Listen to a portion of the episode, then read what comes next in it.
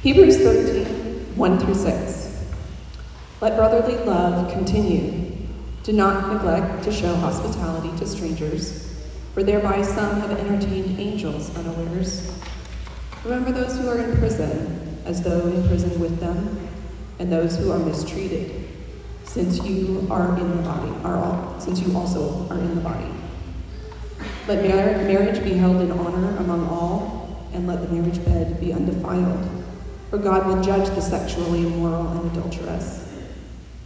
Keep your, keep your life free from love of money and be content with what you have. For he has said, I will never leave you nor forsake you. So we can confidently say, The Lord is my helper. I will not fear.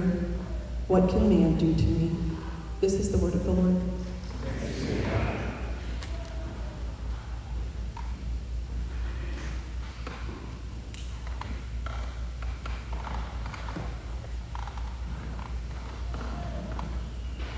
Thanks, Christy. There we go. All right.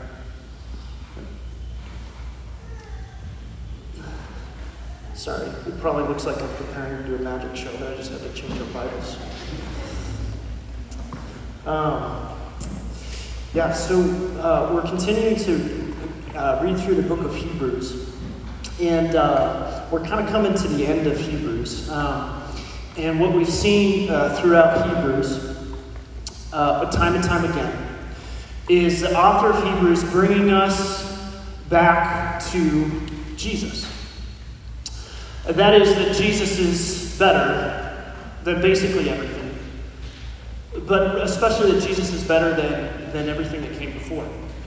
And as is the case with so many epistles when you read that you read in the Bible, you get to the end of the epistle, and we come to this section that, that seems like uh, overly, overly practical. In fact, if you read any commentaries on the Bible, sometimes you get to these kind of sections and commentators don't know what to do with it because it seems to like go from these heights of theology to, to just some very practical things without much transition. And yet, um, we, we want these practical things, don't we? Everything, that, everything really that we need for practical life, as far as the book of Hebrews is concerned, was set before us in the first 12 chapters. That is, Jesus is better than everything that came before him. Therefore, what? You can, you can persevere, you can keep following him. There's a constant call in Hebrews to continue following Jesus. And yet, we still want to know what to do with that, don't we? I was talking to a friend this week. We were talking about a, a, book that's that's very popular. I won't tell you the name of this book because because my buddy was criticizing the book, but it's a very popular book. It's a really really good book. Um, and he said that here's the problem with this book. Everyone cites it when they're talking about mercy ministry, and it never and it tells you all the things not to do, and it doesn't give you any practical advice.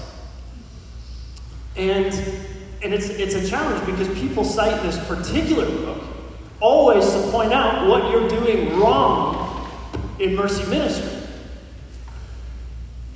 So there's a problem when we don't have that, that practical that practical advice isn't there. So as jarring as it may be to jump from grand theology, standing before Mount Zion, and then getting down to the nitty gritty, I think we can all be thankful that there's something at the end of the book that at least says, therefore, this is what you should do.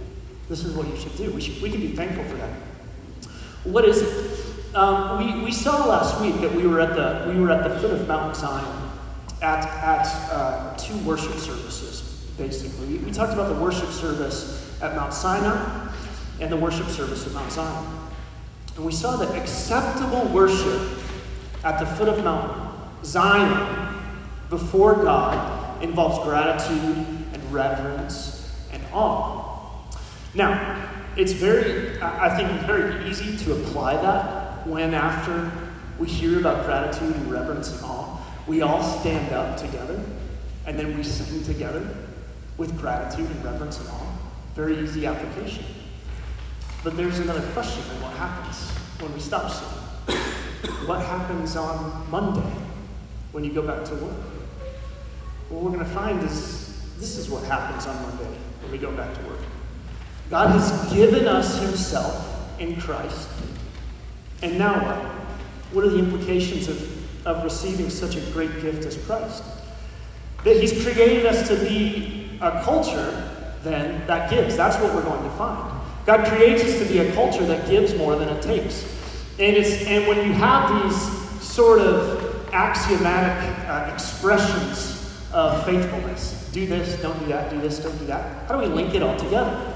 Well, it's this that God provides for us, and He wants us to give more than we take. That's basically it. He wants us to give more than we take. Acceptable worship is not just a reorientation of our attitude toward God, but it's a reorientation of our attitude toward other people. When persecution comes, as they were experiencing in the book of Hebrews, we're inclined to want to leave Christ behind. And we don't, want, we don't only want to leave God behind, but we also want to leave his people behind. We want to stop having relationships because those relationships don't benefit us. But instead, this is what God says. He, he, he draws us into a relationship with Himself in such a way that, that, that we don't enter into relationships with others expecting to receive anything else. He expects us to now enter into relationships with others so that we can give. There's a podcast that Melanie turned me on to that I've been listening to um, way too much. It's called Real Dictators. And it's too good. It's way too good. Unfortunately, I mean, it's talking about some very tragic things. And, and, and one of the things you hear about in this podcast is about communist dictators in the 20th century. And there's, there's a very disturbing element to what happens with these particular communist dictators, especially Stalin and Chairman Mao in China. And that's this that as soon as they can get people to start acting on the ideology, whether or not they believe it, the people turn on one another very, very quickly. They turn on one another very quickly. There's an ideology that it creates uh, that, that, that, that people get pressed down in persecution and their first inclination is to start taking from each other.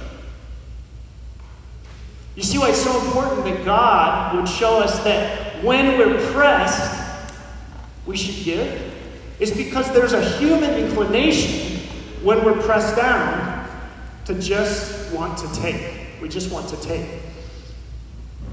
And this is, this is what this is how uh, Paul put it when he was saying goodbye to the church in Ephesus in Acts. He says, "I've shown you that by working hard in this way we must help the weak and remember the words of the Lord Jesus, how he himself said, it's more blessed to give than to receive." This is this is something that we've all heard. How do we apply it? Well, uh, the author of Hebrews starts by talking about brotherly love. He says, "Continue in brotherly love." Continue means why, why use the word continue? It's because we're inclined not to. Uh, not to continue, right? So he says, continue in brotherly love. What is brotherly love? It's not merely uh, what, what uh, John Lennon sing, sings about in uh, Imagine, which is sort of a, a fluffy kind of general love. But the word brotherly love, it does mean that. In fact, the, it, the, the word Philadelphia, we're, we're, we're familiar with this word because we always hear about the city of brotherly love, Philadelphia whether or not when you go to Philadelphia you actually feel any brotherly love, unless you're standing in line for a cheesesteak, and, and then I, I don't know. The love comes from the cheesesteak, but not the people who serve it. Um, but it was a common word. Philadelphia was a common word. And it just meant a, a general love for all mankind. Well, how is this word used in the Bible? It's used in a very specific way, actually. It's not talking about the general love that is for all mankind. In fact, it's talking about love between Christian brothers and sisters. It's used in a very specific way in Scripture. Uh, uh, so I want to take a second and, and kind of build a theology of brotherly love throughout Scripture. And this comes from this, this really comes from uh, something that John Owen wrote. But I want to I want to build it out a little bit because because there's it's not merely uh, you believe in God, therefore you should have brotherly love. Here's how this works. One, all believers have one Father. Okay? All believers have one Father. Jesus says in Matthew, you, you have one Father who is in heaven. Matthew 23, 8. Okay? 8 9. You have one Father who is in heaven. Okay, so one, we have one father. Two, we have one elder brother, who is Jesus. One elder brother. For those whom he foreknew, Paul says, he also predestined to be conformed to the image of his son, in order that he might be the firstborn among many brothers. Okay? We have one father, and we have one elder brother, who is Jesus. Okay? And he's not ashamed, as, as the author of Hebrews says earlier on in Hebrews, to call us brothers and sisters. Okay? In chapter 2, he, uh, he who sanctifies and those who are sanctified all have one source. That's why he's not ashamed to call them brothers or brothers and sisters. Okay? And there's a quality of love that binds us together. He had to become like his brothers in every respect, the author of Hebrews says earlier on. Okay? So, so Jesus identifies with his brothers and sisters in that he became like us. He took on human flesh. Not only that, we're bound together in one spirit. Paul says there's one body and one spirit. Um, and it's the spirit of adoption. Romans chapter 8. You did not receive the spirit of slavery, but you've received the spirit of adoption as, as what? As sons. Okay? By whom we cry, Abba, Father. Okay? So this is the theology of brotherly love as we kind of trace it through the New Testament. What does that mean? It means, as Paul says in Romans chapter 8, that we become joint heirs with God in Christ. What it also means, then, is that we treat one another like brothers and sisters. There is there is in most households, at least for, for our children, we try to emphasize this, and you probably do as well if you have kids, that when one person gets a, a toy for Christmas, like we let them have their own possessions, but most of the time, like you, you basically have to share everything you have. Because that's how a good, like, not let say good, I don't, I don't know if it's good or bad but it's certainly happier for us when we don't have to try to try to uh, uh, figure out whose toy belongs to who and to have the kids fight it. You end up just saying, "I don't care. You figure it out. All the toys are everyone's, right?" Because that's how our kids treat our stuff, right? And this is how it is to be a family. Uh, it's how it is to be in a family. Um, we, we have we have a, a shared a shared bond that is everything I have is yours. What does it look like in, in practical Christian situations? It's not really just a matter of belongings, although uh, we'll get to that. It, it, does come to that. But this is what Peter says. He says, he says, uh, having purified your souls by your obedience to truth, okay, so Christ sanctifies us in his spirit, uh, to the truth for a sincere what? Brotherly love, Love one another earnestly from a pure heart. And then a couple verses later, he says this Put away all malice, deceit, hypocrisy, envy, and slander. First and foremost, Peter is saying that brotherly love has to do with what we say about one another in church. Brothers and sisters, this is so hard to do. You know it, and I know it. Especially if you've been in church for a while we're professionals at figuring out how to slander our brothers and sisters in a very, very Christian way, aren't we? We do it all the time. We do it so much that we're not even willing to call one another out. We just sit around and gossip sometimes about this other person that we saw in church doing this other thing. I was reading a quote from um, it was from J.I. Packer last week in his book Knowing God, and I and I can't uh, I, I, I can't uh, quote it verbatim, but what he said is that the reason that we slander brothers and sisters is because of our own spiritual inertia. That we are jealous of what they're doing, and, uh, we, and so we criticize what they're doing because we're not doing anything. We're not doing anything, and so we criticize what they're doing. How often has it happened in your Christian life that you're sitting around with someone that you trust in church and you find yourself just being envious just having malicious words and thoughts in your heart. And then we find very, very Christian ways to say this to other people. I, I must, I, I, I imagine, I'm not going to say a specific time, but what I can tell you is that I know I've done that even since being here at the church. We're fairly new to church, we haven't even been here a year. And I've already spent time with brothers and sisters criticizing other people in this church. And we all do it in very subtle ways. So Peter says if we're going to have brotherly love, then it starts with the words that you say to one another and about one another. But that's not it. That's not only, there's more to it than that. And in fact, early on in the Christian church, uh, uh, uh, other, other people in society even recognized that there was something different, not only about how Christians spoke about one another, but also about how they treated one another. This is what Lucian of, uh, Lucian of Samosata, a, he was a commentator, okay, a satirist, not a Christian, okay, in the second century. He says, Moreover, their original lawgiver persuaded them that they should be like brothers to one another. Therefore, they despised all things equally and view them as common property, accepting such teachings by tradition and without any precise belief. As far as he could tell, Christians were, I mean, what, what would we call this? If we were to see thoughts were Christians, we'd be like, these guys are a bunch of commies who just sit around and they share all their stuff. So weird. And he thought it was so weird that these Christians would sit around and share all their stuff. Just because who, just because the lawgiver told them to do that, just because Jesus said share your stuff, he thought it was weird that they would share their stuff. But this is the thing it's one thing to say things, it's one thing to talk about how we love one another and how we're not going to slander one another, and how we don't envy one another. It's another thing entirely to, to do it, to actually share our stuff, to show one another brotherly love. I was going to go back to the podcast Real Dictators, but I think I'll leave it for now. There's a funny thing that, that the author of Hebrews does next in this passage, and that is this. We go, we go from brotherly love to strangerly love, if I can call it that. The word stranger love, it's not in the passage because stranger love, I think, would just, it just sounds, stranger love just sounds really sketchy and wrong, right? But the word hospitality is the same. It's, it's, it's the same root. On the one hand, we have Philadelphia, brotherly love, and on the other hand, we have Phila, Phil, Philoxenia, stranger love.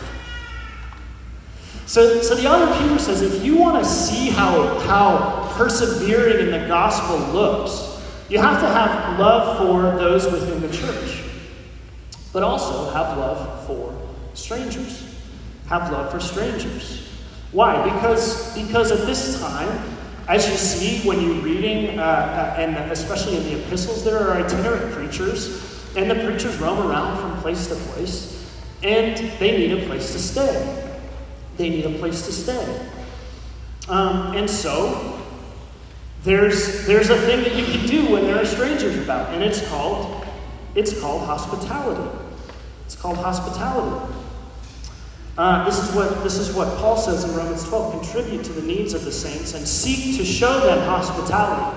John Stott said hospitality was especially important because inns were few and far between, and those that existed were often unsafe or unsavory places.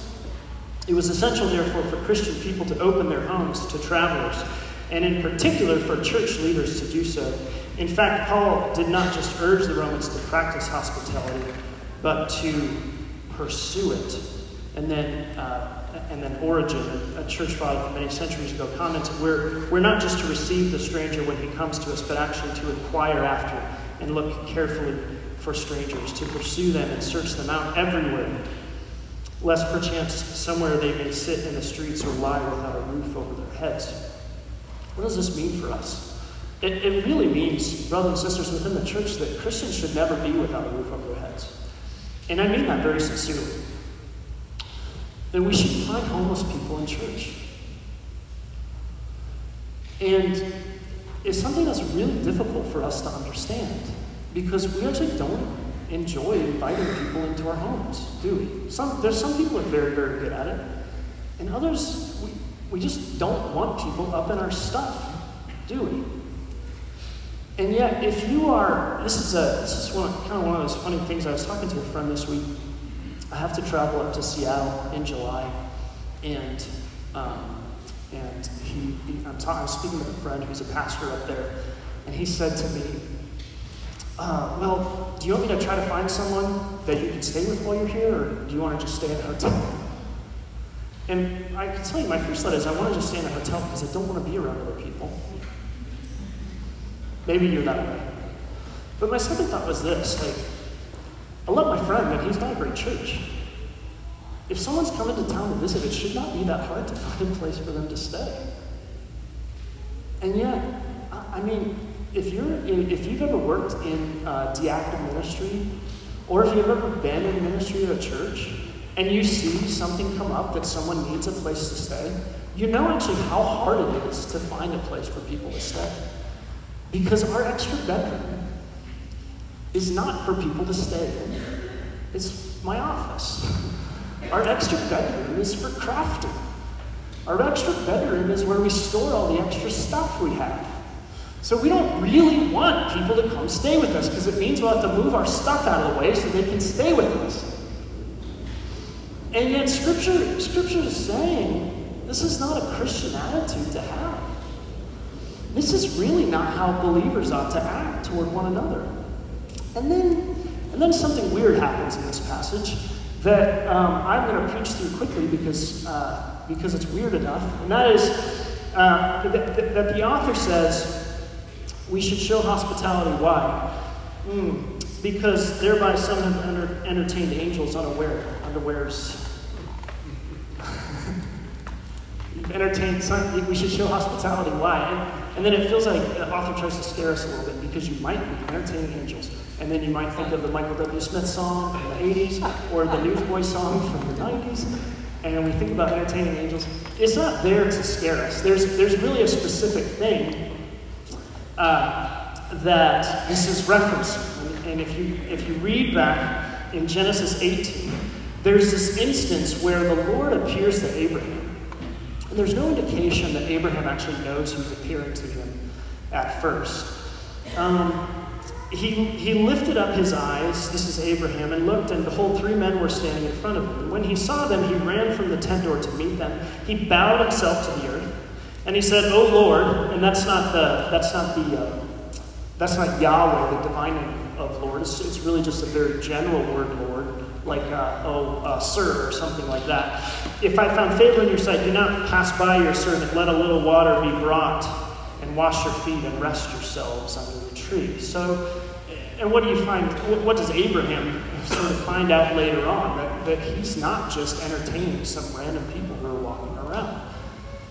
And the author of Hebrews is saying, you might do the same thing. I don't actually think it's a very healthy thing to assume that every stranger who comes through the door is, uh, is an angel. But look, you, you never know who you might be entertaining. And this is what this is what Jesus gets at when he when he talks in Matthew 25. I mean, he talks about separating the sheep from the goats. When the Son of Man comes, he's gonna he's gonna separate his people. Some will be his people, some will not be his people. Who are the ones who are going to be his people? We we know this passage very familiar. Uh, the king will say to those on his right, Come, you who are blessed by my Father, inherit the kingdom prepared for you from the foundation of the world. For I was hungry, and you gave me food. I was thirsty, you gave me drink. I was a stranger, and you welcomed me. I was naked, and you clothed me. I was sick, and you visited me. I was in prison, and you came to me. And the righteous will answer him, saying, Lord, when did we see you hungry and feed you? The king will answer them, Truly I say to you, as you did to one of the least of these brothers, you did to me. Even if it's not an angel, brothers and sisters, Jesus is saying, God is watching what we're doing. He's watching what we're doing to see if our hearts have actually been transformed by the gospel. And so you never know who you could be serving. You never know who you could be serving. There's a great irony to churches. We, you, you, may drive around. There's a, there's a uh, um, if Christ Church has ever used this as a slogan, then I'll trust you'll forgive me. But it, you, can, you can go to many churches and see their slogan is basically love God and love people. They take the commandments of Jesus and they make it their slogan. It's very good. Very helpful thing to think about. How are we going to structure our way of life at church? We're going to love God, we're going to love people. But how ironic is it when you go into one of those churches for whom this is a very simple catchphrase and you feel like a total alien? It's completely wrong. Because if you're a stranger, the writer of Hebrews saying you should be welcomed. Well, there's more to it than that. He also, he also talks about those who are in prison and those who are mistreated. In prison and those who are mistreated. Specifically, you think about Christians who were actually being arrested back then. You read about it in the book of Acts. This was happening early on the church. Christians get arrested for being Christians, basically. And so, the author of Hebrews says that we're to remember them. How do we remember them? This is not so easy for us today because, at least in our culture, Christians don't get arrested for their faith. And so, and so we, we kind of think maybe this just doesn't apply to us.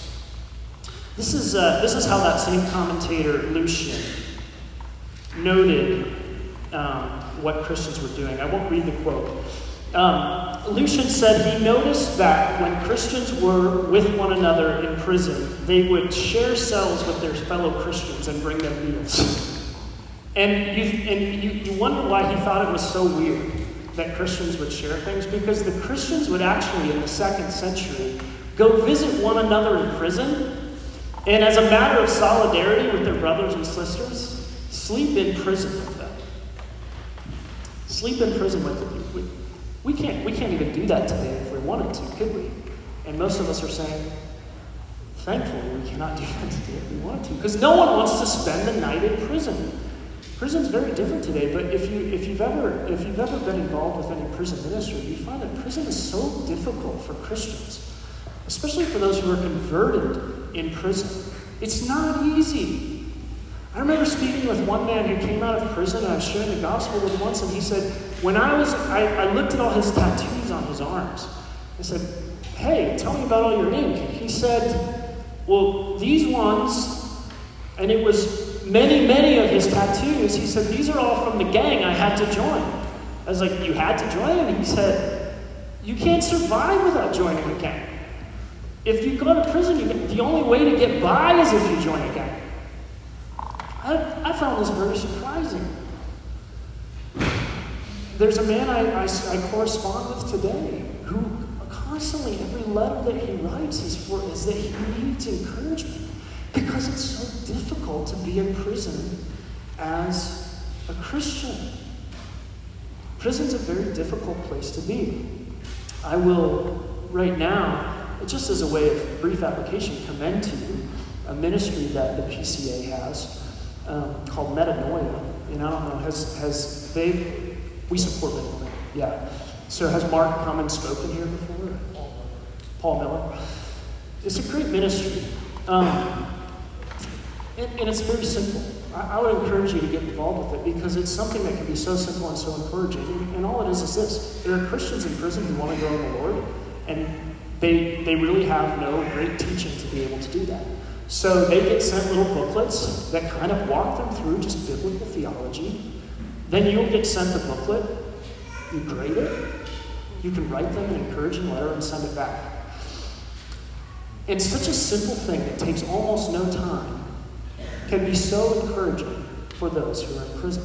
There's another ministry that, that um, that's a little broader than that that we found very helpful. This is, uh, this is the World Watch List published by Open Doors USA. You may have heard of this as well. This is really just, this is last year's uh, version, but really it's just a story of the top, how they rank it, the top 50 persecuted churches in the world. And if you read in this book, or go on the Open Doors USA website, what you'll find is that Christians in the world are being arrested for Christians still. And that we may not be able to have solidarity with them today by joining them in prison, but what we can do is pray for them. And God listens to our prayers and provides comfort for them. And it helps to raise the awareness of what happens just by praying about these things. So I wanted to to talk about at least those two ministries by way of application. Um, there, there's, there's, there's something that we do when it comes to hospitality and when it comes to our stuff.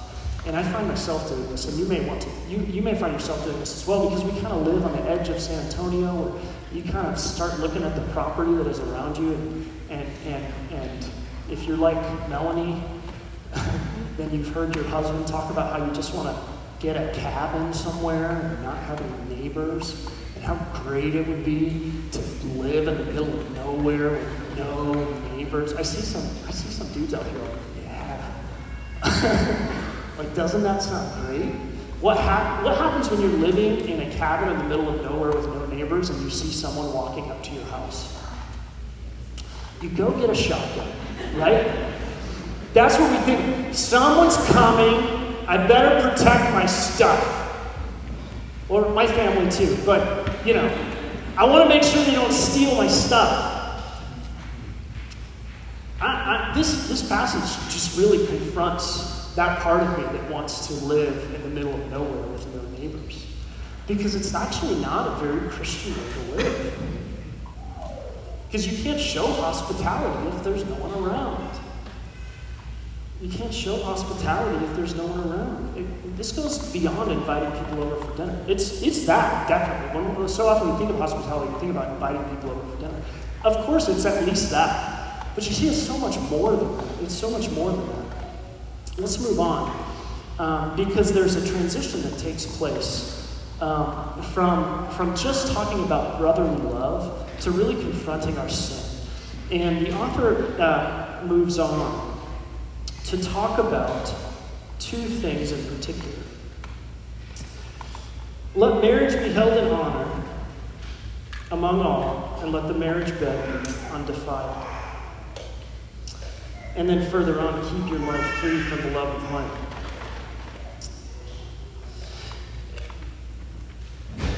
I read these verses and I, and I wonder what possible link they have to just brotherly love. But here's what we get out of the Christian life that, that, that the Christian life is not just about taking, it's, it's a matter of giving. And when we talk about sex in our culture and marital infidelity, what we are talking about is only taking for ourselves. It sounds like these verses were written specifically even to address, I mean, you read these verses about sex and money, and you think these were written for America today, right? And yet, this is just humanity. This is just humanity. There's a long tradition. Humanity has a long tradition of bad sexual ethics, actually. It goes back to, I mean, if you read in the Old Testament, what do you hear about? Temple prostitutes. Temple prostitutes, whole prostitution. That is this if we have sex in the right places, we can influence what God does. That's what it was. That's what it was. What does it become after that? You see God blessing you because you have sex in the right places. Then you start to realize that you can just have sex for the sake of mere pleasure. You don't have to have the pretense of religion. And that's what ends up happening in, in these cultures over time. There's a, there's a word called hetaerae. It's not in this passage. I was reading about it from uh, Demosthenes. He's a, he's a, a third century BC philosopher. And the hetaerae were Athenian, uh, non Athenian women in that society. Therefore, they had no rights. Okay? So, women in Athens whose parents were not born in Athens. And then, therefore, they had no rights as citizens. And so they did what they had to for work. They were taken as slaves and mistresses. And it wasn't uncommon in any way. This isn't just a, this isn't just some sort of thing that happened that no one talked about. Demosthenes says that the hetaerae we have for our pleasure. The concubines for the daily care of our bodies, and our wives so that we can have legitimate children and a true guardian in the house. Three classes of women for Demosthenes sexual slaves, other women who were in the house just to take care of you, and then other ones who could bear you legitimate children. That, that's, we don't have anything that compares to that today, which we can be thankful for. Like, we talk about how culture is doing this, like, we don't have that today. But what I'm saying is that humanity has a long history of, of just bad sexual ethics. So let me trace the trajectory. We direct our attention away from God, from God's provision, and, and we make people think that they can manipulate forces of nature. That's what happened early on. Have sex in the right places so that God will bless you. And then what? You, you monetize that manipulation. That is, you have to pay me money as a cult prostitute, as a way of exploitation, and then pursue that pleasure for the, for the sake of pleasure itself. And then what happens? Those who are powerful enough to pay for the pleasure just end up taking it from those who are not powerful enough. And then unrestrained sex exhibits in a society a lack of trust in God. Gives way to a culture that's more interested in satisfying personal pleasure than providing those who are in need.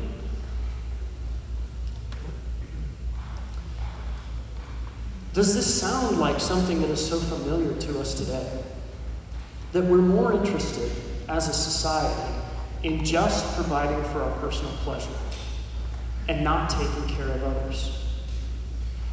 And what the author is saying is actually, it, it, when we're talking about brotherly love, it starts in your house. It starts in your marriage bed, even. That's where brotherly love starts. It says, let the marriage bed be undefiled. Because, because sex outside of marriage speaks to something other than who you are. It profanes what God has made holy. And those who defile the marriage bed can expect some kind of judgment. It says God will judge the sexually immoral and the adulterous. God will judge the sexually immoral, that is, those who have sex outside of marriage and the adulteress, that is, those who are married and then have sex outside of marriage as well. It serves as a warning. And I think it should serve as a warning for all of us because in, a, in what we, we may not be in our minds as bad as some past cultures, but we have a sexualized culture, don't we? And it should serve as a warning for when we allow ourselves those secret those secret thoughts and those secret sexual sins. And, and we say, I guess it's a victimless crime. We justify those things as victimless crimes. And, and brothers and sisters, the passage is actually saying the person who persists in that and allows themselves in that, you're not a believer. You're not a believer if you persist in that kind of sin. God will judge you for that sin. And the implication is, is not that God will judge you well. I don't, I don't mean to say that if you've fallen into any sort of sexual sin, or even if you're in that sin today, that you, you are not a Christian. But what I am saying is that we love to hold on to those things and entertain them as if they're not all that bad. And the author of Hebrews is saying this is insidious. This is killing your soul. So leave it behind. Those are not those, those things are not characteristic of someone who perseveres in the gospel. It's not characteristic of someone who perseveres in the gospel. So it, it serves as a warning. And then there's a final warning as well. There's a there is a I mentioned I mentioned the band uh, Newsboys earlier. Did you guys listen to this band in the 90s? Probably still today, maybe even. there was a there was a lead singer of the band Newsboys. His name is John James, and he left the band in the early 90s.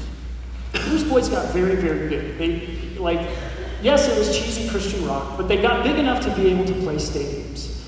And when I was 16, like I was like, yeah, I can like pump my fist to this at least a little bit. At least on, the, on one album, and then after that, they just got way too poppy. Uh, The singer for this band, one of the lead singers for this band, left the band in the, in the mid 90s because he had become an alcoholic, a cocaine addict, and because he was cheating on his wife. Now, if you've heard any stories about Christian contemporary music, it's not surprising to you. And we know that that stuff happens. But with, because with an increase of wealth and fame comes what? A lot of the same things that you, that you always hear. This is what John James said as he reflects back on that time. I remember when it started, I'd come home off the road sometimes and find my wife crying. I tolerated it for a little while. I remember one day I came home and I was just so fed up. She was weeping. And I'm like, Woman, be quiet. What's your problem? We've gained the whole world. Your only stress in life is how many pairs of shoes should I buy today? We've gained everything. But my wife could see something much bigger than the success, the fame, the money, the position, the career. She saw our marriage starting to erode and fall apart. Tell that story by means of, by, by way of transition that he had fallen into, and it's not mentioned in that quote, he had fallen into sexual sin. But, but, but, but with the, one of the ways that he fell into that sexual sin was because there was an increase, parallel increase, with his money, the money that was in his pocket. And so the author of Hebrews relates these two things together and says we have to be free also from love of money. We're familiar with the verse that Paul mentions in, uh, that, that uh, Paul says to Timothy, the love of money is the root of all kinds of evil. Not all evil, but all kinds of evil. That is this. When we start to feel the same way about things that we feel about people, it's very dangerous. It's very dangerous. We start trusting that if we just have enough stuff, we're going to be okay. How common is it in humanity? Francis Xavier was a, was a, uh, a Catholic priest uh, and Jesuit in the 16th century. He said this He said, I've, I've heard thousands of confessions, but never one of covetousness. I've heard thousands of confessions, but never one of covetousness. And so the author of Hebrews says, Be content with what you have. What is, what is written in the fabric of our endless purchasing?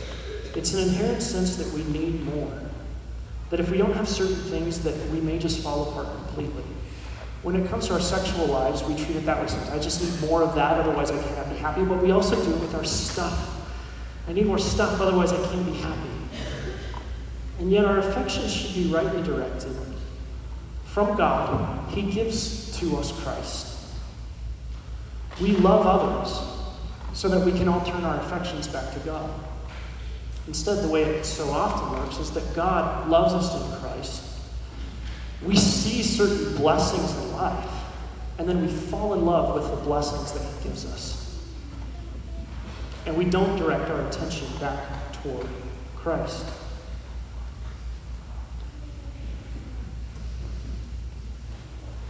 How much is too much? How much is too much? There's a very uncomfortable scripture that usually gets preached in a certain way. We're familiar with this passage. Jesus says there's a rich young ruler who comes to Jesus and he says, Good teacher, what must I do to inherit eternal life? And Jesus looked at him and loved him and said, You lack one thing, go sell all that you have and give to the poor, and you'll have treasure in heaven. And he went away sorrowful, for he had possessions. Let me tell you how this passage usually gets preached, how I would preach this passage if I were here today. I would tell you that you don't need to go sell all your possessions. That's how it always gets preached. Listen to these words that Jesus says, but listen, this only applies to you if you love your stuff, so don't go sell all your possessions. You don't have to do that.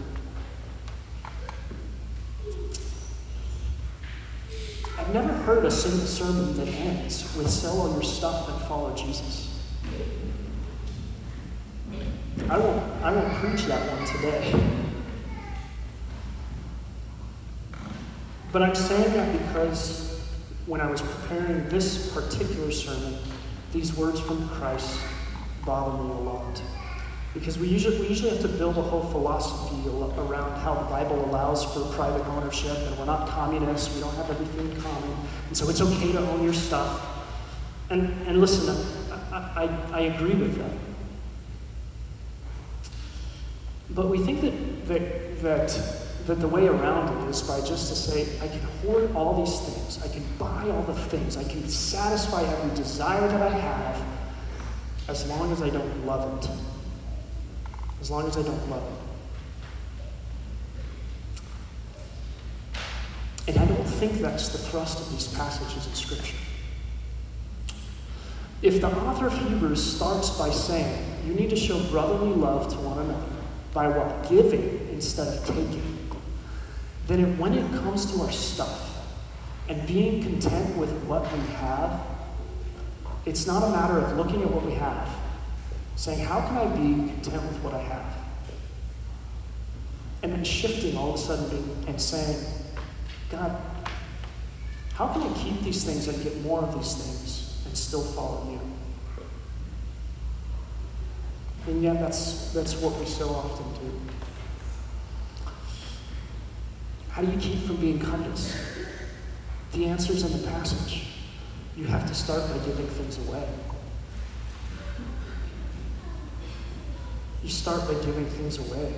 I'm not saying that you should go home and give things away. If you're going to talk to your wife or your husband first before you give things away. But I am saying that this is one of the antidotes. Thomas Watson, Watson uh, Puritan, there's no better antidote against coveting that which is that which is another's than being content with that which is our own. This is a total change of heart. That we have a culture in church that gives more than it takes.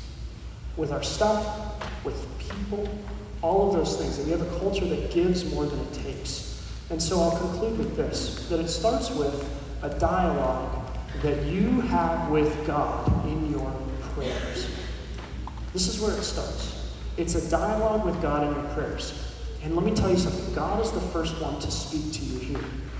And this is what he says I will never leave you.